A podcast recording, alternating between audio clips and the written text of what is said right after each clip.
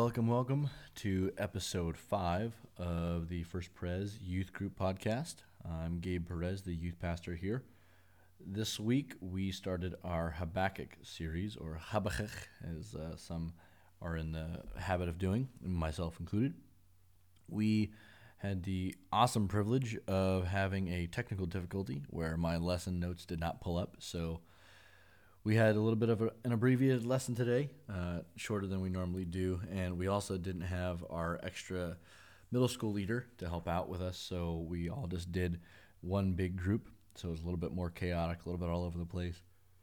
It was a fun time, though. Overall, we had a lot of fun just kind of hanging out and um, walking through this book. Uh, it was definitely a, a good time. Um, and we also just wanted to do a special shout out to Diana uh, she just had a major hip surgery that she went through and wasn't able to come hang out with us tonight. We couldn't figure out um, anyone to FaceTime or record for her uh, while we were here.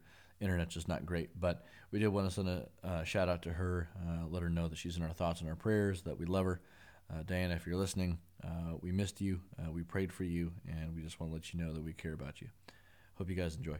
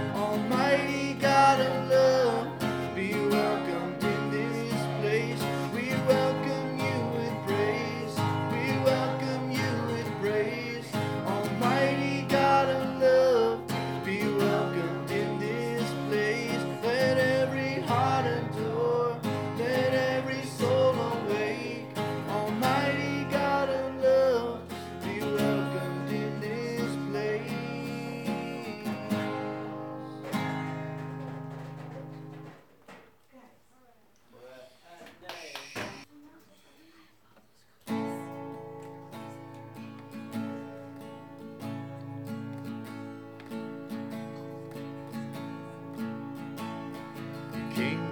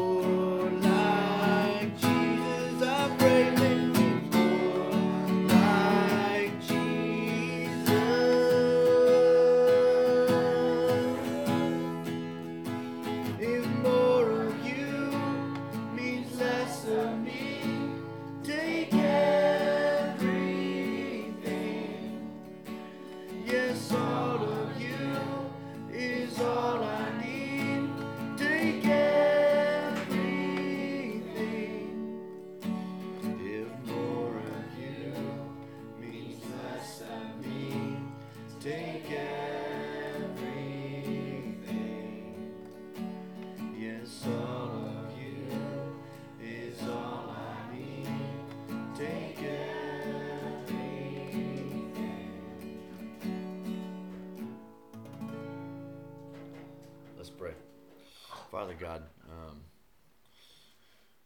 Lord, um, we just thank you that um, you save us from ourselves and you th- save us from our desires. Um, and God, we know that when we have more of you, it means less of us, and that is so so much better than life on our own and uh, trying to do our way of living. Um, God, when we trust in you, uh, and the more faith we put in you, the more we see you work, and the more we see you in us in our life. So, God, we just pray that you would just continue to mold us and shape us, uh, help us not to have any distractions or um, get caught up in things that are going on around us, Lord, but let us just focus on you uh, to hear from you tonight um, and learn more about you and draw closer to you. In your mighty name we pray, Jesus. Amen. Amen. My lesson is not pulling up on my phone, so we are going to just bushwhack our way through this, all right? Um, so there's not going to be any uh, official points because our slides are messed up. My uh, lesson isn't pulling up on my phone. Um, um, write down notes that speak out to you, all right? So you can use the Bible app. It's up to you. No, I'm just going to use my Bible like a person. Um,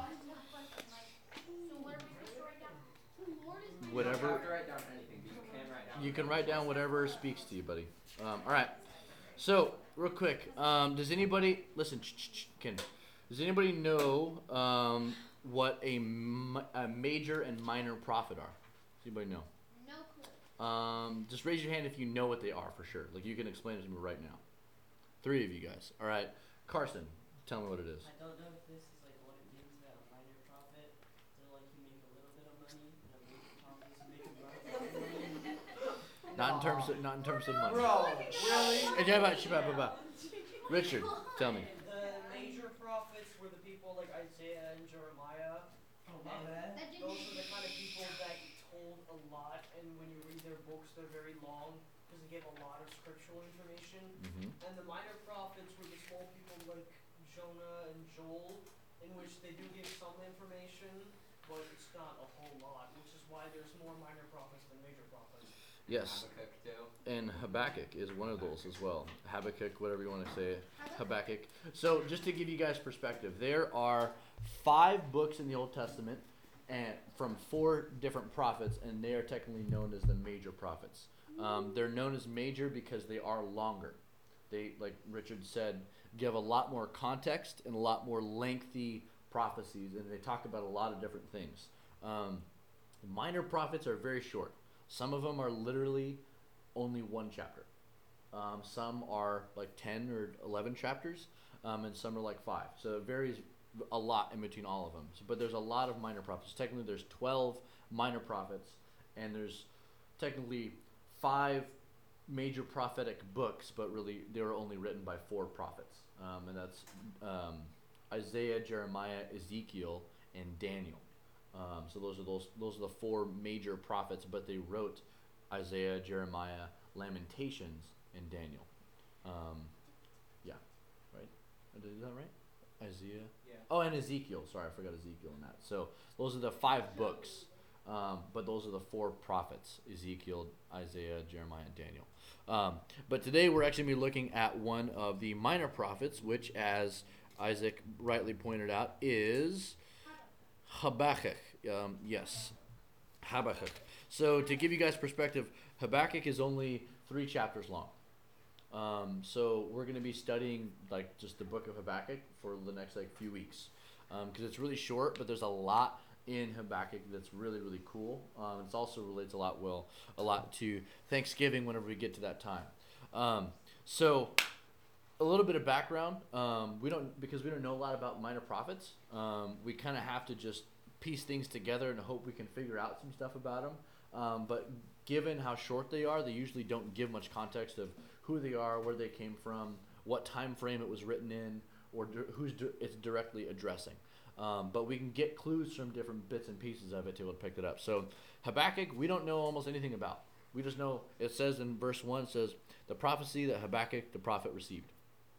That's it. It's literally pretty basic. We don't know how old he is, don't know how long, and anything else like that. Um, but that's pretty what it is, Habakkuk. Um, So actually, uh, I'm actually gonna have you guys all grab. If you don't have a Bible app on your phone, go grab a Bible from the back, and everyone's gonna turn to Habakkuk. I should have done this in the. Isaac, can you grab me one? Isaac, can you grab me one? Isaac, So, also for the people on the podcast, um, if you guys would like to grab your Bibles, um, because this is kind of a makeshift night, um, we got a lot of Bibles in the back, and everybody. Um, Isaac's getting our our tech guy. I, Andrew's getting the Bible right now. All right, real quick, everybody turn. So, if you split your Bible in half, My Bible's upside down. Approximately down the approximately down the middle, uh, you should get to about Psalms or Proverbs. Proverbs. Um. So go to the right of Proverbs. So keep flipping pages. Um, so you're gonna you're gonna pass Isaiah, Jeremiah, um, Lamentations. You mean Alexi Is it after Hosea? It's on page seven. Uh, three. No, Wait, there it is. I heard like three questions. Ezekiel. Past Found it. Ezekiel. It's past Ezekiel. It's after Daniel. Um, so if you get to Micah, go past Micah. What? Oh, okay. What is it? It's after Nahum. Oh, it's after Micah. Oh, okay. Yeah. Before we jump into it, um, Habakkuk is, like I said, we don't know much about him, um, but essentially it's kind of cool because it's this dialogue between Habakkuk and he kind of voices the the the side of the people. Um, and typically, when you look at a lot of prophecies in the Bible, especially in the Old Testament, especially the major prophets, um, usually it's God speaking to the people about their action, telling them, "Hey, you guys aren't doing things right." But the interesting thing about Habakkuk is it starts off the opposite. It's the people that are living within this sinful society that start crying out to God and asking God, why isn't he intervening? What's going on?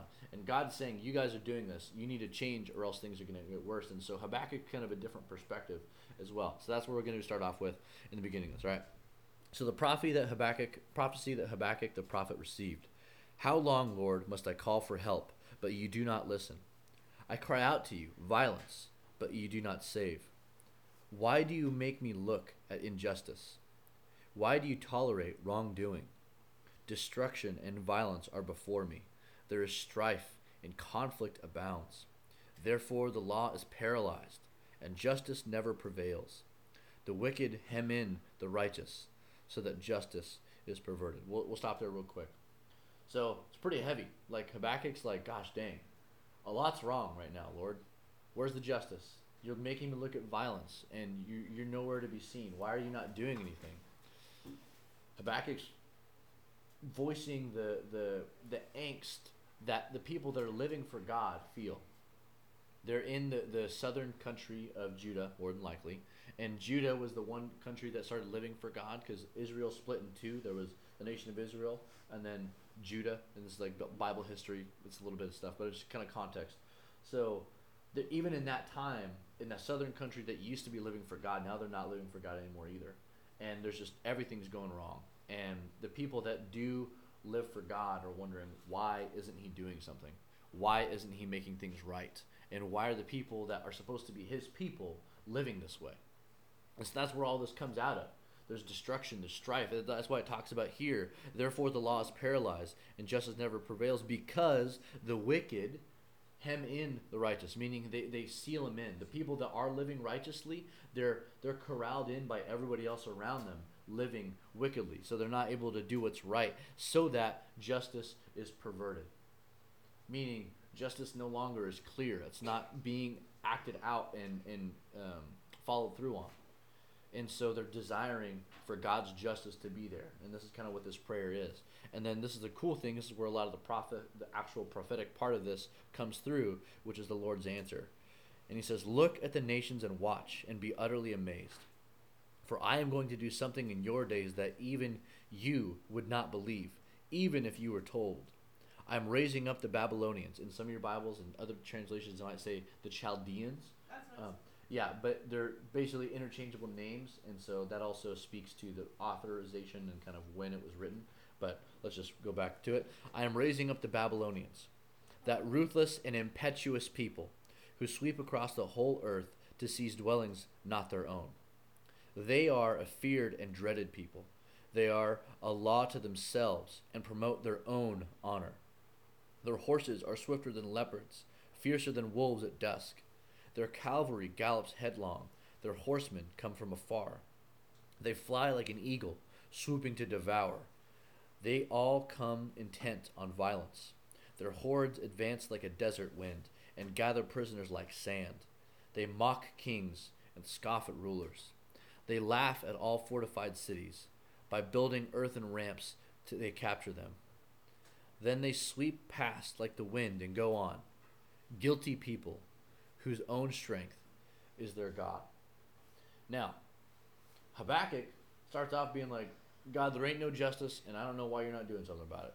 And God's like, hey, I'm going to send these really evil people. That That's, yeah. So, but the thing is,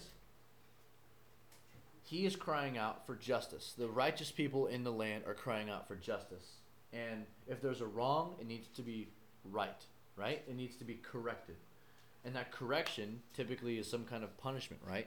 There's a payment that has to be uh, made, whether it's a fine that you pay with your own money, or whether that's going into jail and serving time, or even during Bible times, it might be taking a lashing or being stoned, and sometimes even being killed for wrongdoings.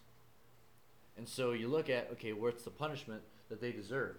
Well, in the law of God, sin, what's the payment for sin? Death. There is no making up sin without the shedding of blood. There's, there has to be a death that is carried out to pay for the sins that are there, which is exactly why Christ died for us.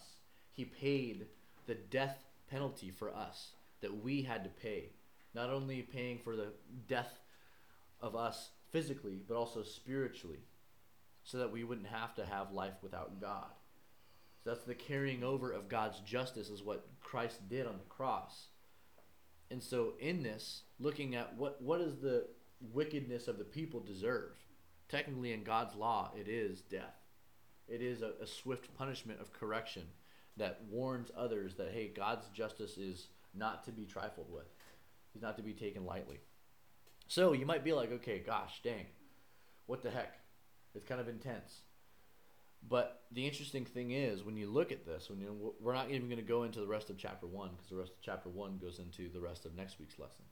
We're only going to look at these first eleven verses. But it's interesting because the righteous people in the land, and Habakkuk specifically, when things were bad, they turned to God. They didn't lash out and try and take justice into their own hands. They didn't try and do what was right in their own eyes. Instead of trying to lash out and be angry and and have violence or rebellion against the people around them and start just kicking people's butts who were living the wrong way, they went to God.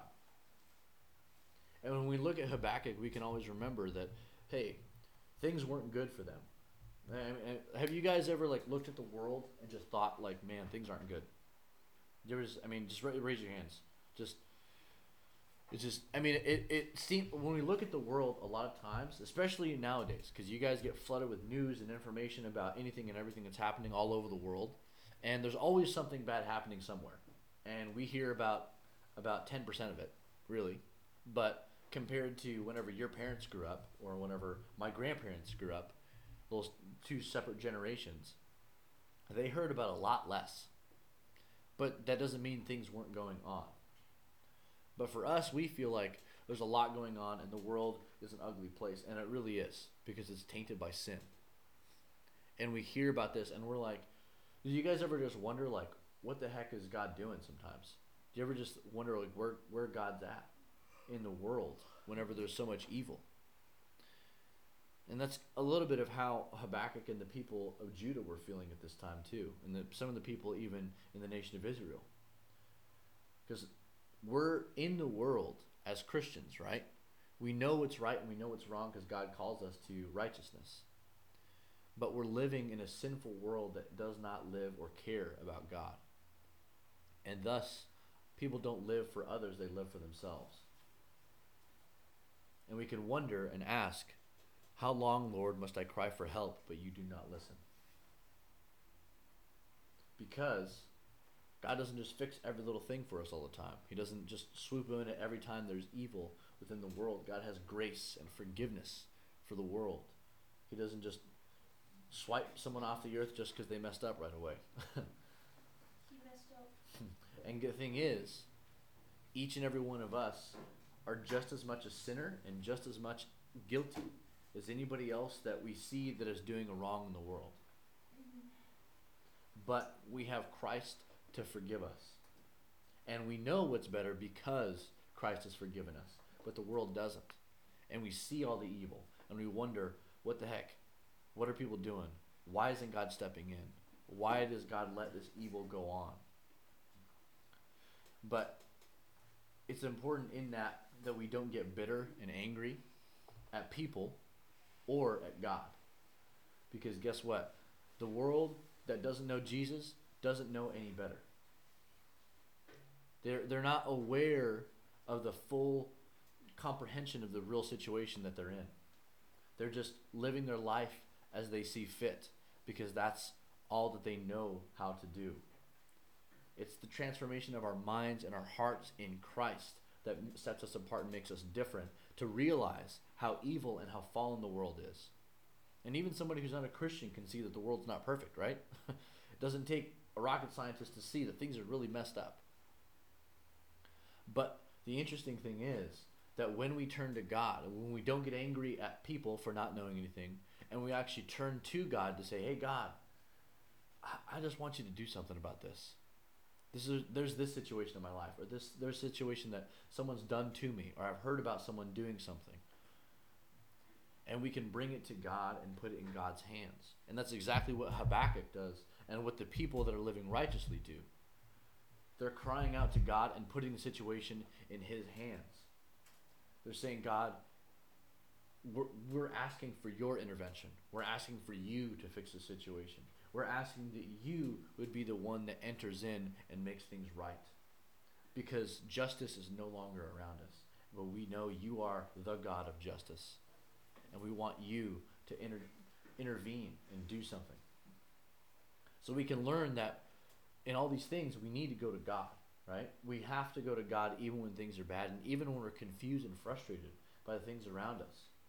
Because it doesn't always make sense, but we know that when we go to God, that's the safest place we can go, and that's the safest place we can put things that we want fixed. And we put that in by there by praying, talking to God. I believe it's um, 1 Peter 3.15, if I'm not mistaken, but it talks about um, um, cast all, all your anxieties on God, for he cares for you. If we cast all of our anxieties on him, our worries, that also means things that we're scared of, things that freak us out, and things that we're confused by.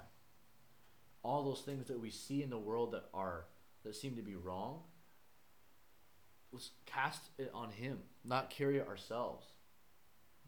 Because if we are carrying the burden of all the wrongs that we see in the world, it's going to weigh us down and we're going to be real depressed. but God gives us peace when we cast it on Him and go to Him in prayer when you see the wrongs in the world. Now, God does answer Habakkuk. He says, Hey, you're praying about this, people want this, and here's my solution.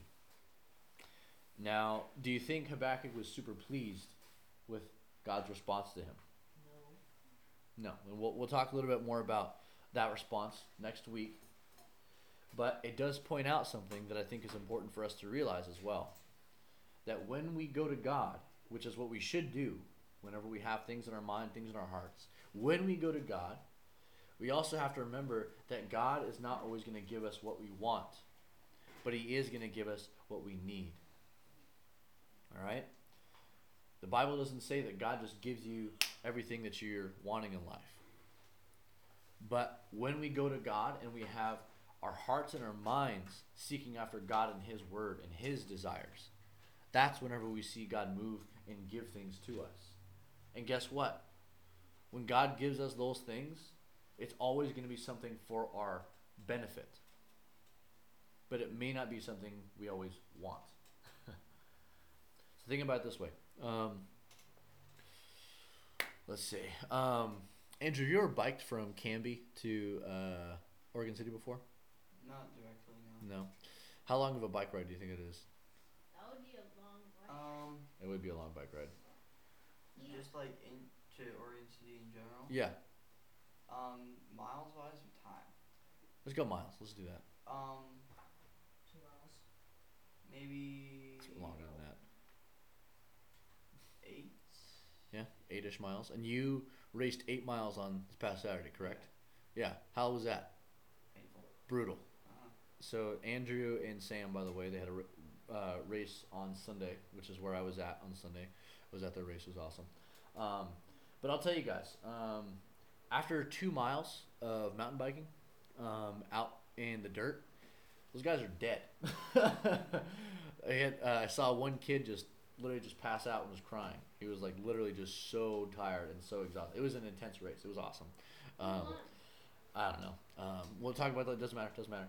Um, but the thing is, when you put that in perspective, if you look, come to me and say, "Hey, Gabe, can I get a ride home after youth group?"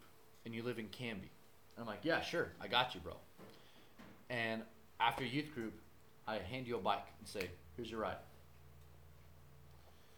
Now, eight miles in the cold, rainy weather that we're in, in the dark by yourself, is gonna suck. That does suck. It does suck. And but guess what? You asked for a ride and you got one. But it wasn't the ride that you wanted. And you might be like, dude, what the heck, Gabe? You could have done this a lot easier. You could have just given me a ride in your car. What are you doing? Well, But guess what? you give me a ride in your car. But you asked for a ride, and I gave you the ride, just not in the way that you wanted. And it's similar as we read here in Habakkuk. The people are asking for the the wrongs to be made right. And God said, "Hey, I'm going to make the wrongs right, but I'm going to do it using a way that you probably aren't going to enjoy." And the thing is, God has a reason for that. Because guess what? If I gave you a bike to take home, and you got that bike, now not only do you have a ride home for that night, but you have a ride everywhere else you need. You can use that bike as much as you need. You can take it wherever you want because it's yours. It may have not been preferable in the situation, but the end result later on is actually going to benefit you more than what you thought. It may be hard initially because it might not be what you expected or what you even were asking for directly. But God doesn't give us what we want, but what we need. And the people as a country needed correction. And for us, when we're going to God and we're praying and asking Him about stuff, we have to remember that God's not always going to give us what we need, or not what we want, but what we need and what's best for us and our faith. Because it's important you guys understand this and remember this is that God cares more about our righteousness and us living for Him than He cares about our comfort. God would rather have us be uncomfortable and live righteously than live the most comfortable life and live in sin. Because guess what? Sin leads to separation from God, it leads to a life without Christ being involved. And if I could give up all that I have in order to have just a little bit more Jesus in my life, then I would. If I could give up everything in the world and just have my salvation in Christ, I would. And that's what Christ is talking about when he's saying to die to our old selves. It's hard. We, we say, God, I want you to fix things in my life. I do things that I don't want to do, or I struggle with this, or I don't even I don't even know what it means to have a relationship with you, but I want that.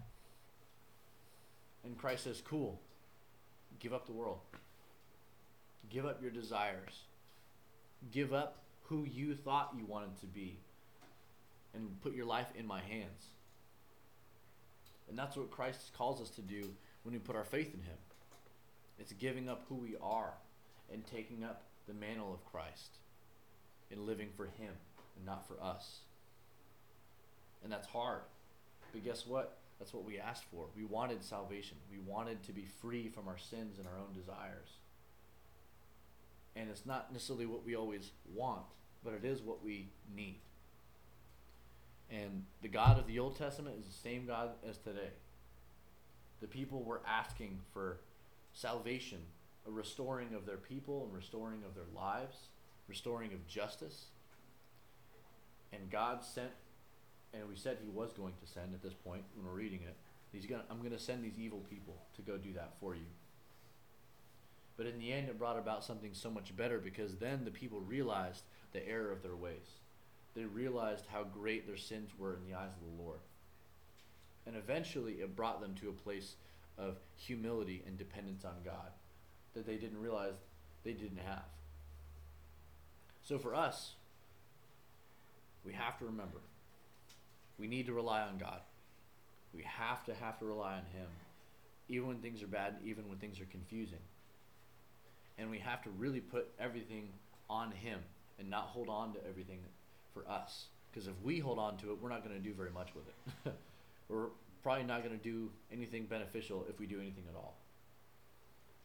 But when we do, we have to remember that God gives us what we need and not what we want.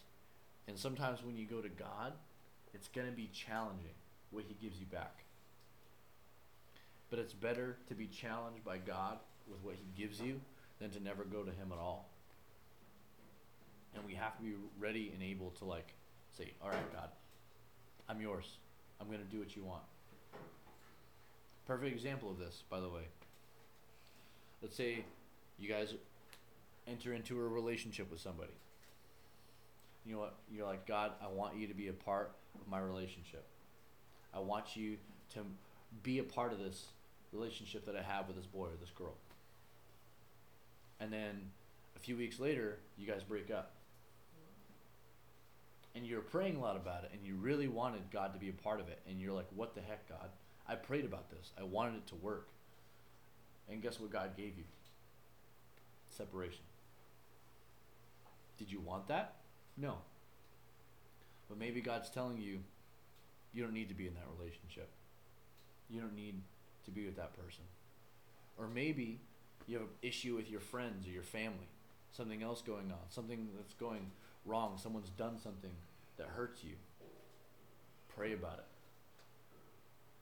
It might not be what you want. You might have to be the person that says sorry to that other person. you might have to be the one that goes to them instead of them coming to you, even though they're the ones who did something to you. But God challenges us to do what we need and not what we want. But we can never forget we still need to go to Him because He's the one who has all the power and He's the one who has all the control. Cool? All right, let's pray.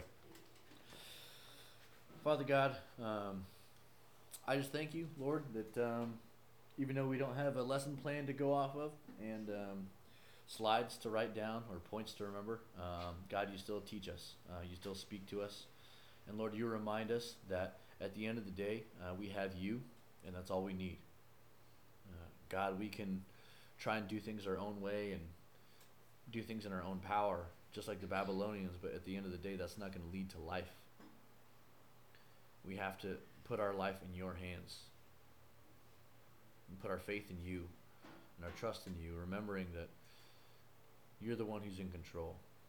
You're greater than anything and everything this world can face, uh, can throw at us, Lord. And um, I just pray that we would not hesitate to run to you um, in times of need, in times of joy, in times of sorrow, in times of mourning, in times of excitement, um, in times of celebration, God, because you care about it all. Even the smallest details of our life, you care about it. And God, we when we go to you, you're faithful to guide us to what we need and what's going to help us in our faith to depend more on you. And if there's things in our life that aren't helping us in our faith, God, just get rid of those things for us, Lord, please. If there's things that are holding us down in our faith and holding us back from you, let us get rid of those things today. And for some of us, if we don't already have a relationship with you, Jesus, I pray that we would not hesitate to do that.